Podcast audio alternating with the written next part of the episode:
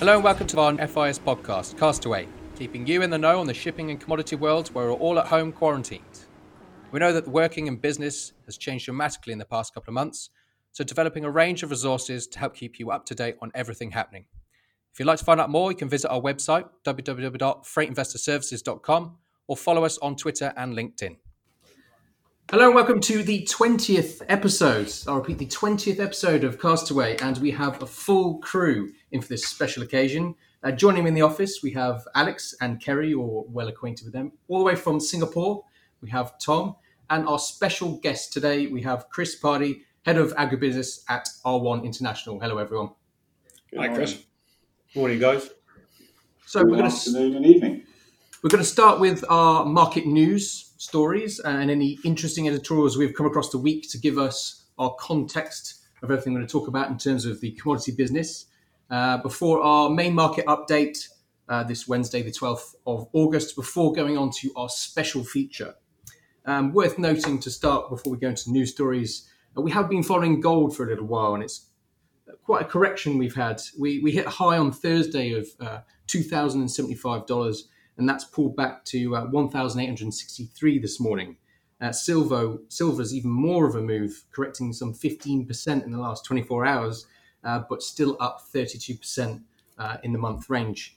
Uh, we have had from the, the news story that Kerry brought up last week in terms of uh, what's happened in Lebanon. And yeah. the government have now resigned. Uh, and also the news yesterday afternoon, just yesterday evening, that Kamala Harris has been announced as Joe Biden's running mate for the election later this year. Very good choice. Cool. So let's jump into the news. Uh, Kerry, why don't we start with you and on a, a topic which we're well acquainted with the virus. Exactly. Um, not to start with something too depressing, but this news story is from Deutsche Welle, and uh, it is titled Germany extends travel warning to two more Spanish regions.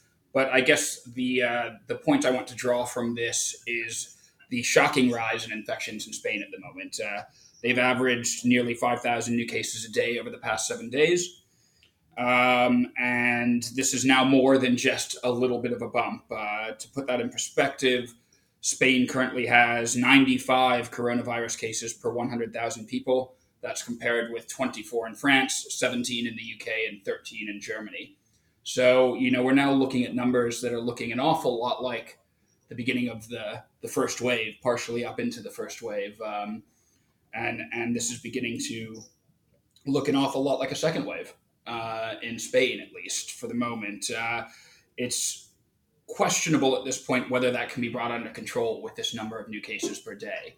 And the Spanish government is effectively admitting that at this point, um, and saying they may have to take some emergency measures. Uh, and I think it's it's very salient point in light of today's GDP figures, for example, in the UK showing a twenty percent decline in uh, in Q2. I think you know we are just emerging from the first wave. We're just starting to see the economic effects of the first wave pile up, and I think the second wave is potentially hitting now sooner than many of us expected. So that's something to, to very much watch for.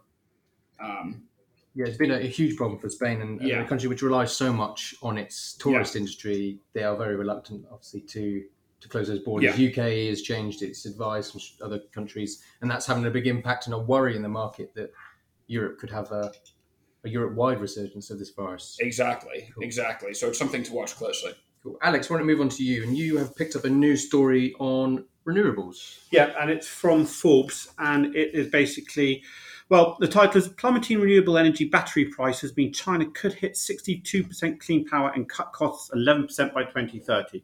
So, I mean, look, China's the world's largest greenhouse gas emitter, and it's building the most power plants of any country in the world, making its decarbonisation paramount to preventing dangerous climate change. But the costs of wind, solar, and energy storage have fallen so fast that building clean power is now cheaper than building fossil fuels, quite a lot cheaper. So, new research shows that plummeting clean energy prices mean China could reliably run its grids on at least 62% non fossil electricity generation by 2030. So, cutting costs 11% compared to a sort of business as usual approach. And you know, we all know that COVID 19 has sort of sparked this global emissions drop, and China's tumbled by an estimated 25% in the first quarter of 2020. However, May data showed a rapid rebound driven by coal power and cement production. And so emissions were up 4 to 5% year over year. China's scale sort of makes these decisions globally important when they're sort of looking at the you know reduction of emissions and you know potentially their decisions can be perilous emissions from the country's power sector are comparable to combined power sector emissions from the US and Europe um, its coal capacity additions in 2019 for example accounted for nearly two-thirds of all capacity added worldwide yet the country has also demonstrated unparalleled ability to scale zero carbon generation. And they currently lead the world in installed wind and solar capacity, as well as nuclear power, right? Um, so, I mean, if the, if the rapid downward price trend for renewable energy continues and capital investment choices shift away from fossil fuels, China can provide, like we said earlier on, 62% of its electricity from non fossil sources by the end of the decade. And that's going to make a huge difference to the world, to how we see energy, to how we treat energy, and our entire perception of the of the energy markets. I think, and it plays directly into something that you brought. I think it was last week. We were talking about other companies like BP investing a lot more yeah. themselves, whether that's yeah. genuine interest in it or jumping on the attitude of the public. Yeah, it's definitely where the world is moving. Exactly, and it's something we've seen sort of in Europe as well, uh, and to some degree in the States, uh, which is this falling cost of renewables amidst the pandemic in particular and and the falling cost in storage, I think, which, which is a main part of it. You know, the, uh, the, the fact that the capacity in storage story is coming front and center again yeah. after the WTI issue earlier on in the year, and yeah. this is now uh, moving into the, the, renewables. Exactly. Tom, uh, why don't we move on to your news story? And you have one this week, which is on WeChat.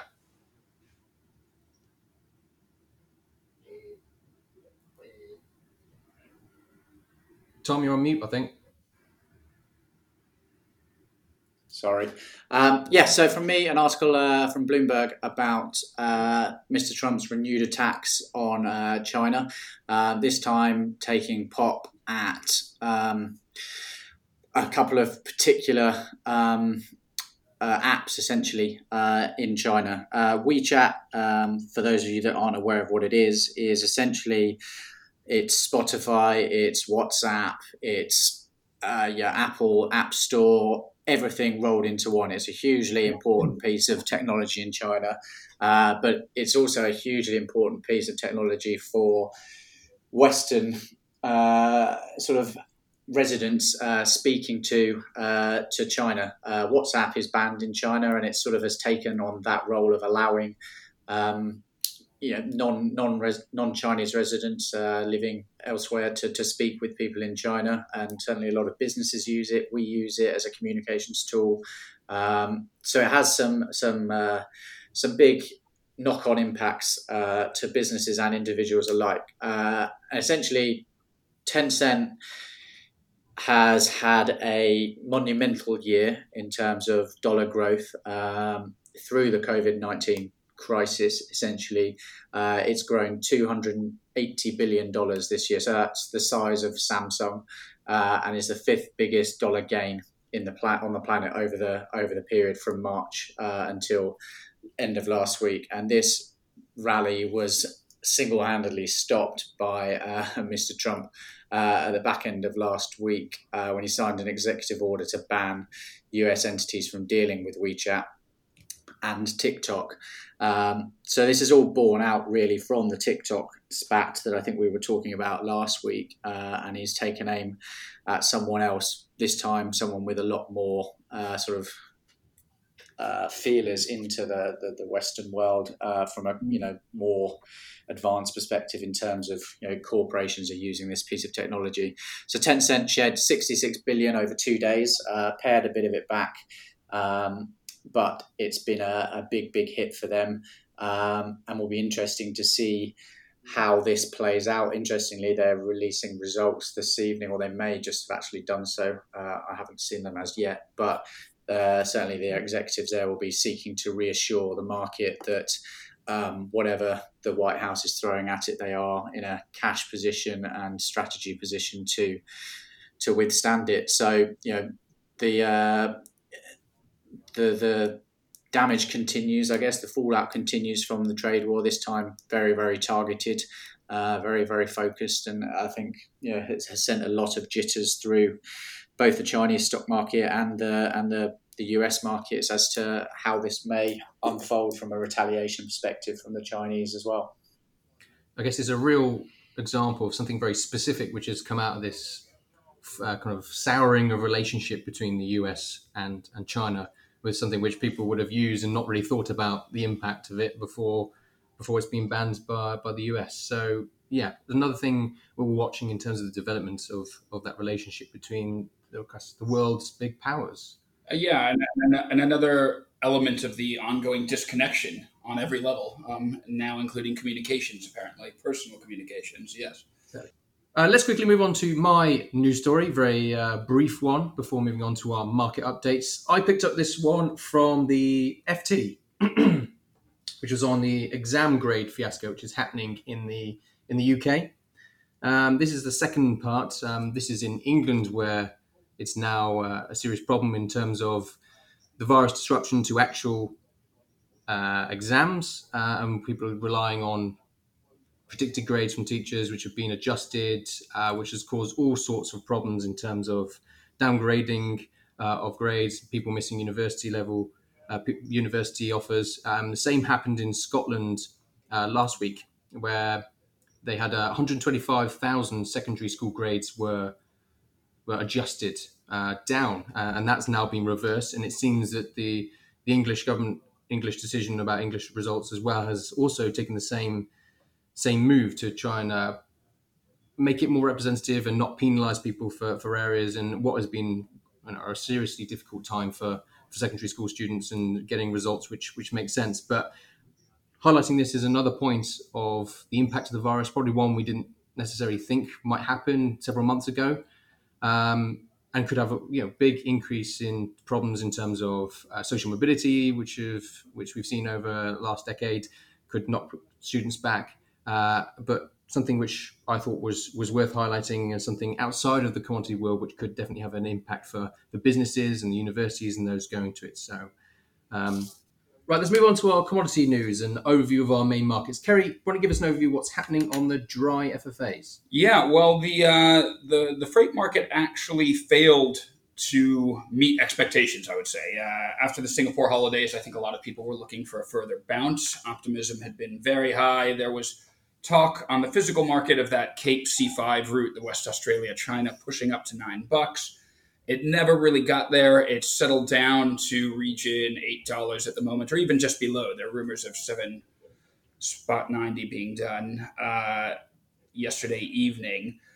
Uh, and the 5TC average has now begun to drift a little bit. Uh, it's fallen from 20,700 roughly this time last week to uh, 19,200 today. Um, the front month paper, interestingly, has been almost entirely flat. Uh, it's been steady uh, at just under 22,000, uh, where it was this time last week, and where it was, where it continues to be today. Uh, meanwhile, the Panamaxes are where all the action have really been. Um, they've been pushing very strongly with solid demand in both basins. Panamax index moved up over three thousand dollars from ten and a half thousand this time last week, and today we're looking at uh, thirteen seven oh five. That's for the four TC average uh, with the front month contracts jumping about a thousand dollars. Uh, that September trading fourteen thousand two hundred today. Cool, thank you, Kerry. Uh, on oil, unfortunately, it's a continuation of not much happening. Um, Brent start the week, we did push above the 45 mark, which is something to note, kind of silently pushing up. Um, we are marginally up where we are this where we were last time this week. Yeah. Uh, we've seen recovery in the Cal 21 high fives. The high five being the difference between low sulfur uh, fuel content and high sulfur fuel content, or kind of scrubber spread as it's as it's known. That's now pushing back up towards ninety dollar levels after looking like it was going to collapse towards fifty, which really was wow. putting. Um, I guess worries in those people who invested millions of dollars in, in installing scrubbers yeah. onto, onto vessels. So don't worry, it looks like it's moving back up again on the high five uh, spreads. Um, worth noting that with the roll of the month that we had, uh, those front spreads for uh, all but the Rotterdam three and a half percent moved moved back into into contango. But again, we've seen a very strong move on those front spreads uh, in the window trading this morning, uh, and that has pushed back into backwardation the front months for for high sulfur fuel oil, both Sing and Rotterdam, uh, and pushing the the 0.5 percent towards that as well. but it does seem to represent what we were talking about last week, where the, the very low sulfur fuel oil seems to be well supplied.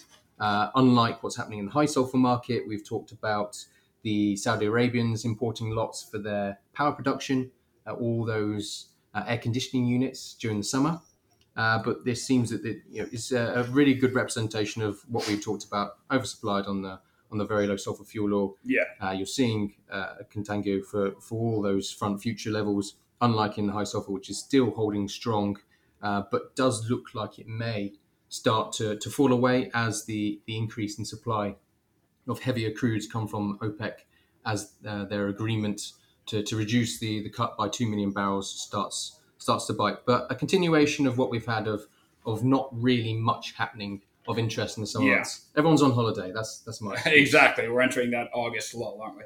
But supply and demand wise, Kerry, what, why are we seeing these movements? Well, you know, I think one thing on the Capes is that the shortages in the East caused by the crew change issues that were centered on COVID regulations in China in particular uh, seem to be easing a touch. That's easing the congestion, loosening the tonnage supply there, and it's that it was that congestion that had really driven those West Aussie China rates up so much so quickly, um, and that's allowed that C5 route to start to fall a little bit. Uh, out of Brazil, the story has been one of a standoff. There are quite a few ballasters on the Capes now looking for cargo, uh, but so far unwilling to take a major hit, uh, with the charterers standing back and unwilling to pay last done. Uh, meanwhile, on the Panamax side, the, the tonnage supply in the North Atlantic has been very, very tight, and that's been driving up rates there. From a demand standpoint, um, it's interesting to note that whilst there's been a standoff uh, and indeed a decline on the prompter dates uh, uh, for that C3 route, Brazil China, the market slightly forward looks quite different. Um, there's a number of charters on the physical market still looking for September tonnage above $18 on that C3. And in fact, the C3 forward curve is reflecting that, interestingly, uh, being marked up at 18.6, uh, which is very substantially above the $17 spot index on that today. Um, so that reflects the continued optimism about Brazil's output um, of iron ore, which we've talked about fairly endlessly on uh, on this podcast. Um, on the Panamax, we're seeing a lot of business driven right now by the NOPAC grain round trips. That is uh, grain being exported from the U.S. Northwest uh, into China, Japan, and Korea, uh, and that's been driving quite a lot of the business in the Pacific. Thank you, Kerry. Uh, on the oil side, it's definitely worth noting some things which we've seen, although we've not had massive movements in the markets. Um, it's not good news for, for Libya or Libyan oil industry. They are still suffering from that three way civil war, which has blocked any sort of exports of oil for about uh, from from the start of this year, really. Uh, so they're not coming in. They had just over one million barrels per day was their usual production before it all kicked off uh, there. So you know you're this helps OPEC, the rest of OPEC, because you know that's not some Yeah. more more production than they have to cut. but definitely worth noting if there's a change in the in what's happening there that that could bring in a lot more oil in terms of supply side uh, for things. There's been a massive reduction, obviously, with um, supply from yeah, from refiners in, in Asia, which we talked about previously for the very low sulfur fuel oil, that has continued and really been pushed in terms of the amount because of the increase in production from China and India. yeah, We've we talked previously before recording this podcast about the new Chinese contracts on the fuel oil, which they're doing on their their onshore contracts. Uh, that has been obviously pushed, and the the increase in production has been has been noted in in the region, uh, making up more than making up for the cuts to to refinery production from from other Asian uh, countries. Also in the US, we noted previously that there was a big supply glut, and everyone was going for all that. Uh, all the all the storage they could find. We saw it in the tanker rates, which pushed up massively uh, at that time, and now we are seeing companies take back supply which had been stored in the American Strategic Reserve. So they were actually hiring space there for a very very small amount, but they have until uh, August the first to take back that. Otherwise, they're going to have to start paying some increased rates, uh, and that's going to be some 2.2 million barrels of oil uh, that they're going to have to take back uh, from that reserve and also take it with a pinch of salt. But Iraq is saying that they were going to be increasing their production cuts. They've been not great in terms of their compliance level for the start of this year, but they're saying that they're going to make an extra 400,000 barrels per day cut in August on top of their output agreement to 1.06 million barrels per day under the OPEC Plus deal. So, seeing some things which could then impact at the end of this year, especially the change in Libya would have a huge impact on supply uh, and also the changing nature of, of refineries and what they're producing. But demand is just simply on countries coming back online. We talked about the problem with Europe, with Yeah. perhaps a second wave. That, of course, is going to cause problems and concern in terms of demand for products uh, with already high levels of storage of that. But a news which prompts into the environmental news stories that we've been pushing. Uh, Stena Bulk have uh, started and they've done a trial of a, uh, a new fuel using cooking oil, which is a blend to uh, actually reduce reduce their emissions. Um, this obviously has a cost, which is around about hundred dollars more a ton uh, than usual fuel oil. So it's not going to be rolled out entirely, but can definitely be used uh, in a similar way to the carbon offsetting scheme to help reduce those uh, emissions. But that's what we are seeing uh, on the oil front. Excellent. And just a quick note on the iron ore. I know we don't have time today to talk about every single commodity we'd like to, given our grain special, but um, the market continues to fly uh, and it continues to achieve levels that I think none of us can quite explain, uh, except for sentiment driven buying within the Chinese domestic market.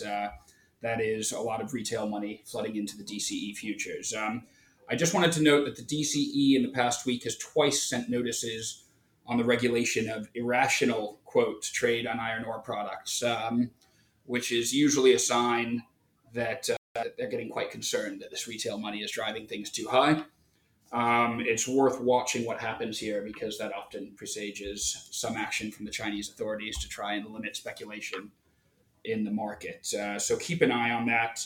But in the meantime, we continue to absolutely fly with that uh, September contract on iron ore still trading about 116 and a quarter, um, a couple bucks above where we were this time last week, and the August, uh, you know, remaining balance of month still up at uh, 120 and a half. Cool. Thank you, everyone. So let's come to our main feature of today. Chris coming in to talk to us about uh, agri- agribusiness. We've given you a, a short introduction as the head of agribu- agribusiness at R1 International, but I don't know whether, Chris, you want to give us a bit more of a background to yourself uh, for everyone who's listening. Um, yeah, thanks for thanks for the introduction. Yeah, I'm with R1 at the moment, so looking at setting up the agribusiness. R1's a, a rubber-focused business, and I've had 30 years in the various agri commodities. Uh, started with uh, the famous John Bann in the 1980s uh, with uh, with Cargill. Uh, I'm going to cover um, most of the futures, the markets that are that have got active futures, so soya, corn, and wheat, uh, cotton, coffee, sugar, rubber, and cocoa. Um, very brief comments on most of them. The, the general sentiment in the in the ag markets is that there is good supply. Um, demand is uncertain and has and has in most cases been uh, been reduced by by COVID. Uh, the prices of all the, the US futures are running below where they were last year and below the uh, the five year average, um, but they are you know significantly above in some cases the, the lows that were seen post COVID. So we had some some sell off. So in, in terms of, of reference, the, the soybean price is currently 870. Uh, last year it was 940, and the low that we saw was was 840. So we're, we're, we're up from the lows, but we're below um, in, in dollars the, uh, the the last year's price. In corn, we've been we've been very low price. We're at 323 today. Um, the low we saw was 320, and last year we were at 330. Um, I won't go through all of the different products, but it's it's just that general theme that uh, crops have been good. Um, we haven't had any uh, any major major crop issues. Uh, we're going to have a WASDE report today, which is uh, World Agriculture Su- Supply and Demand Estimate coming out from the uh, from the USDA. Um, no major surprises are expected. Uh, we are expecting to get a, a record yield for, for soybeans, um, which will, will increase uh, increase the carryout, and we're expecting an increased yield in in corn.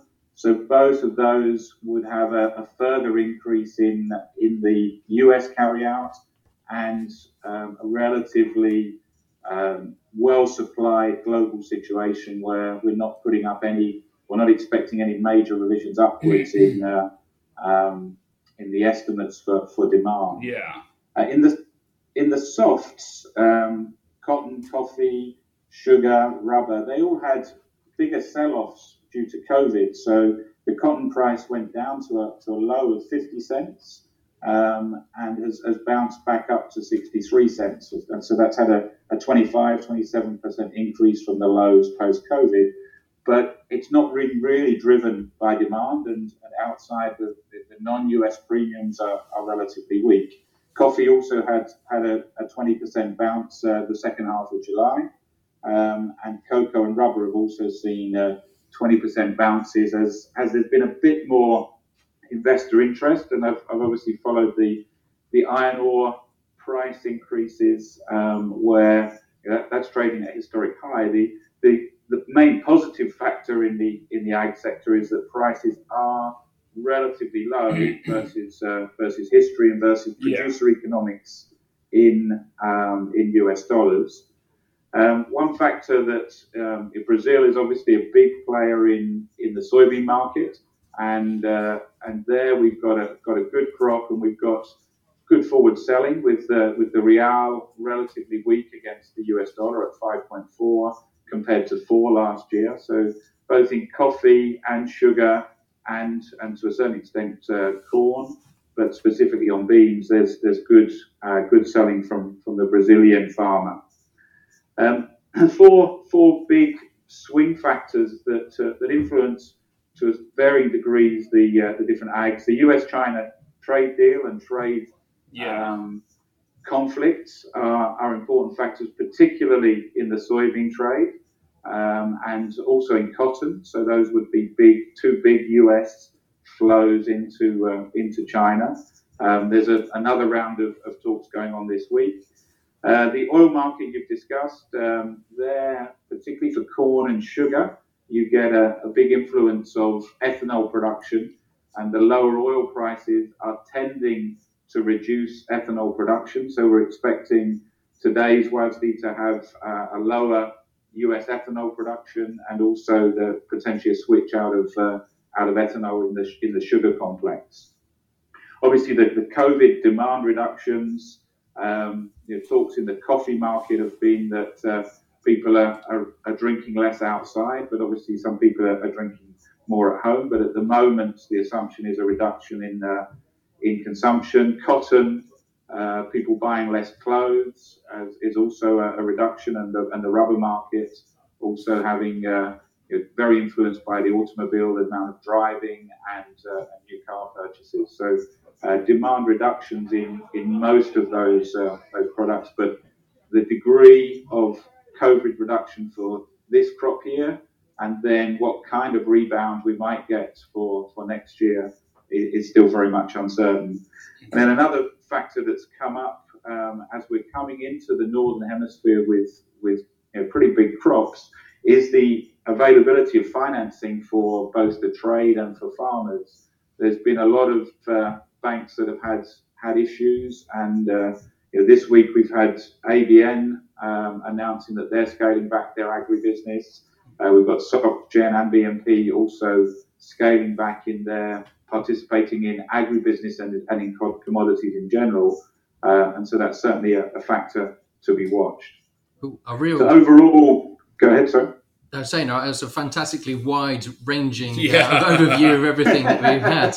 Um, so they cover all bases. Yeah, no, we, we've seen that amazing demand uh, in terms of the agricultural, really good yield this year, represented in fertilizer prices, you know, something that we, we cover here at FIS, you know, really giving support to, to those things. But I know that the guys here uh, have some questions to ask you, and I think we get your your knowledgeable insight on some some bits and pieces for that. So uh, Alex is going to ask the first question. So Chris, you did touch on it when you were giving us that overview there, but what I wanted to ask was: Is it sentiment for the crop, or just a currency play that's resulting in an increase in forward sale prices for the 21-22 soybeans out of Mato Grosso?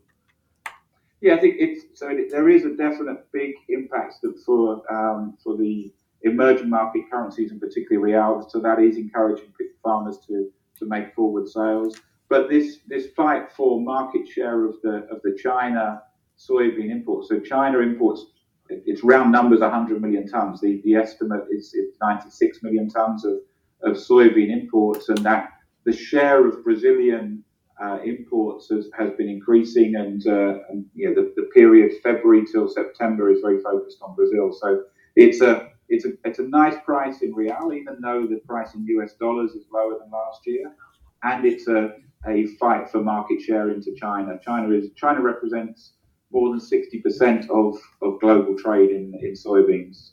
Okay.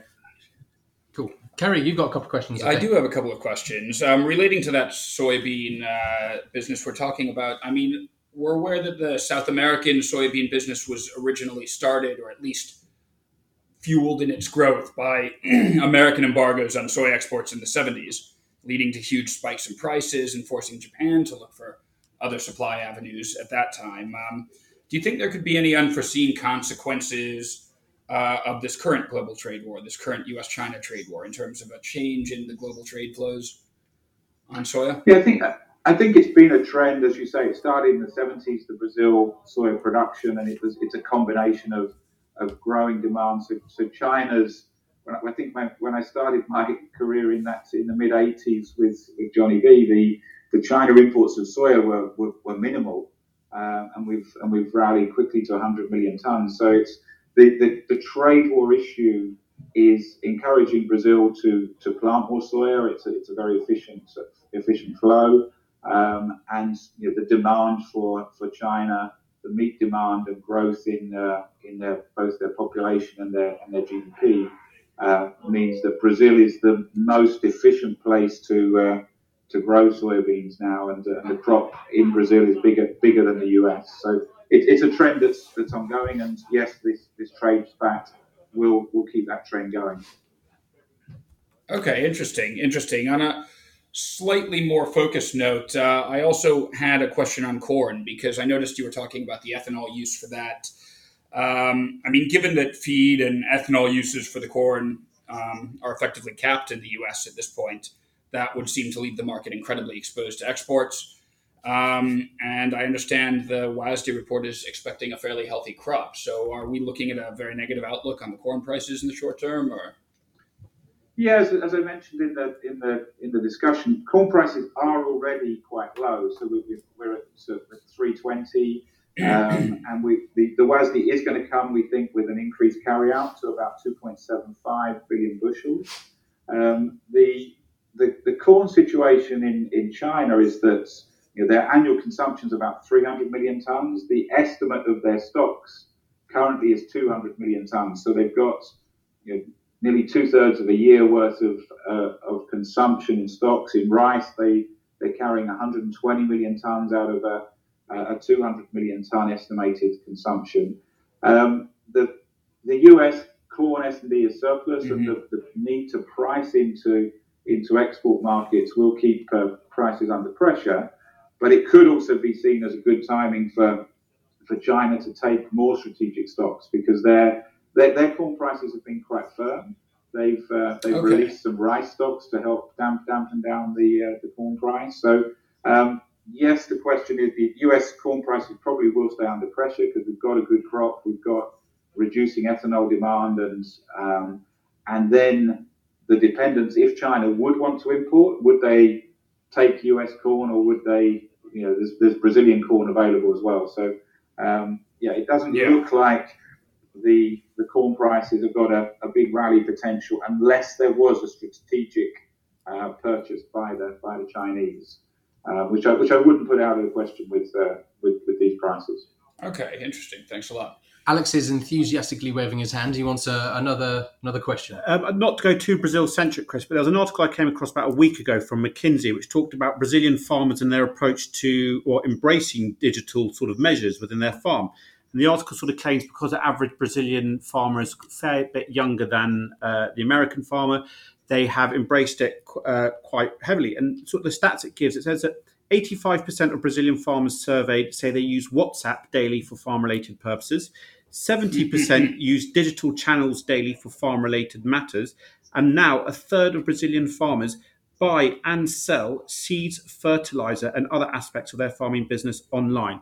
Is the digital impact of, of you know on farming going to be significant, or is it is it already been around for a while? How how does that affect things?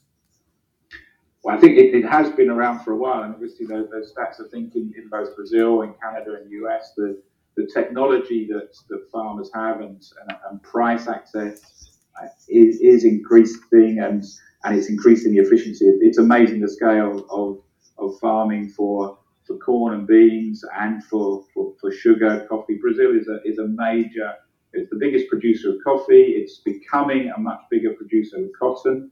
Uh, soya, it's the biggest producer of corn. So yeah, the digitalization is is a major major factor in that, um, and and increasing the efficiency of the of the Brazilian farmer and managing the you know obviously it's a big logistic chain to get from interior Brazil to, to the ports, and that's that that efficiency has also been increasing. Okay, great. Uh, a couple of questions from me to uh, finish off. Um, a big topic which is being discussed uh, across all sectors is the impact of climate change. Uh, and I know it is very difficult to, to speculate on the future, I think, but it is going to have a huge impact on the, on the agribusiness. You've noted uh, today that the we're having really good yields this year, but with more extreme weather uh, and increase in temperatures, this is going to have an impact on, on the agribusiness.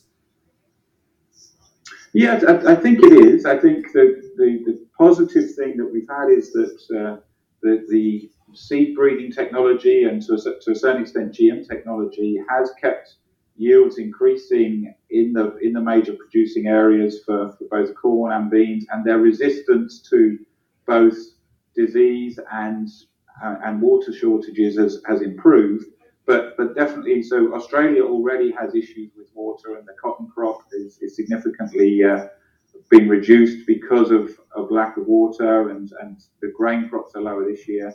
And it is definitely a threat. You know, the, the, the issue that we've got this year, again, the Northern Hemisphere is tending to be the bigger total harvest, although as, as Brazil increases, you're, you're getting a, a, more of a 50-50 split. But we, we haven't had big weather problems in any any crops for for quite a few years, and climate change and increasing temperatures um, could certainly have a, have an effect on that. And you know, if we would have significant crop problems, obviously the, the scale of consumption now, and the you know, realistically, it's it's Brazil and US that are the two big producing uh, producing areas. Australia's got a big big wheat area. Uh, so yes, it is it is going to be a be a factor, but we've managed for the last many years to to avoid any big crop issues.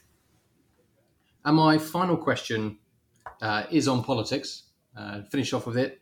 Um, U.S. election coming later this year, uh, as long as the U.S. president, current U.S. president, doesn't delay it somehow. Um, that will obviously have a big impact on the ag business, as you said, a big producer, the U.S.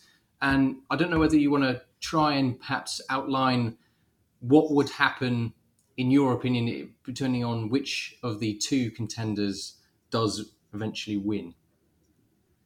Um, yeah, it's, it's, a, it's, a, it's a tough one. I wouldn't pretend. It, it, obviously, you know, the farming lobby is still quite important. Um, you know, we are at relatively low prices, but having had good yields, the farmers should be should be doing okay in the US. Um, you know, Trump has has tried to get the, the deals through for both uh, uh, cotton and uh, and soya, which are the, the two big influenced uh, um, influenced products. To be honest, I don't have a have a strong view or opinion on what uh, what Biden's approach to uh, to agriculture in China will be. Obviously, Trump tends to point the picture that he will be more flexible, um, trying to deal with China, but um, you know, I think the, the fact is that China and the US for a certain number of these ag products, and, and as I say, specifically soybeans uh, and cotton, to a certain extent corn. US and China need each other and need to find a solution. But in the end, the world can get around that uh, different origins get shipped to China and, and, the US then goes to, to other origins and it just gets reflected in the basis levels. Mm. It, the Brazil basis for, for soybeans, for example, is very strong at the moment whereas the Brazil basis for cotton is very weak because it's trying to price into the other markets that are that are non-China. So uh, um, didn't answer your question very, very well, but I don't have a strong opinion. Apologies. Yeah, very politician's answer then. exactly. Yeah, that's right. Exactly. We weren't going to get your political opinions out at the end of the podcast. Oh, damn it. Yeah. But anyway, thank you very much, uh, Chris, for joining us and uh, giving us an insight to all those commodities you uh, you explained to us. Pleasure. And thank you to our regular guests for this, our 20th episode. So do listen in again next week, and uh, hopefully we'll have some more interesting guests for you as well. But thank you, everyone. Thanks a lot. Thanks Cheers. a lot. Cheers.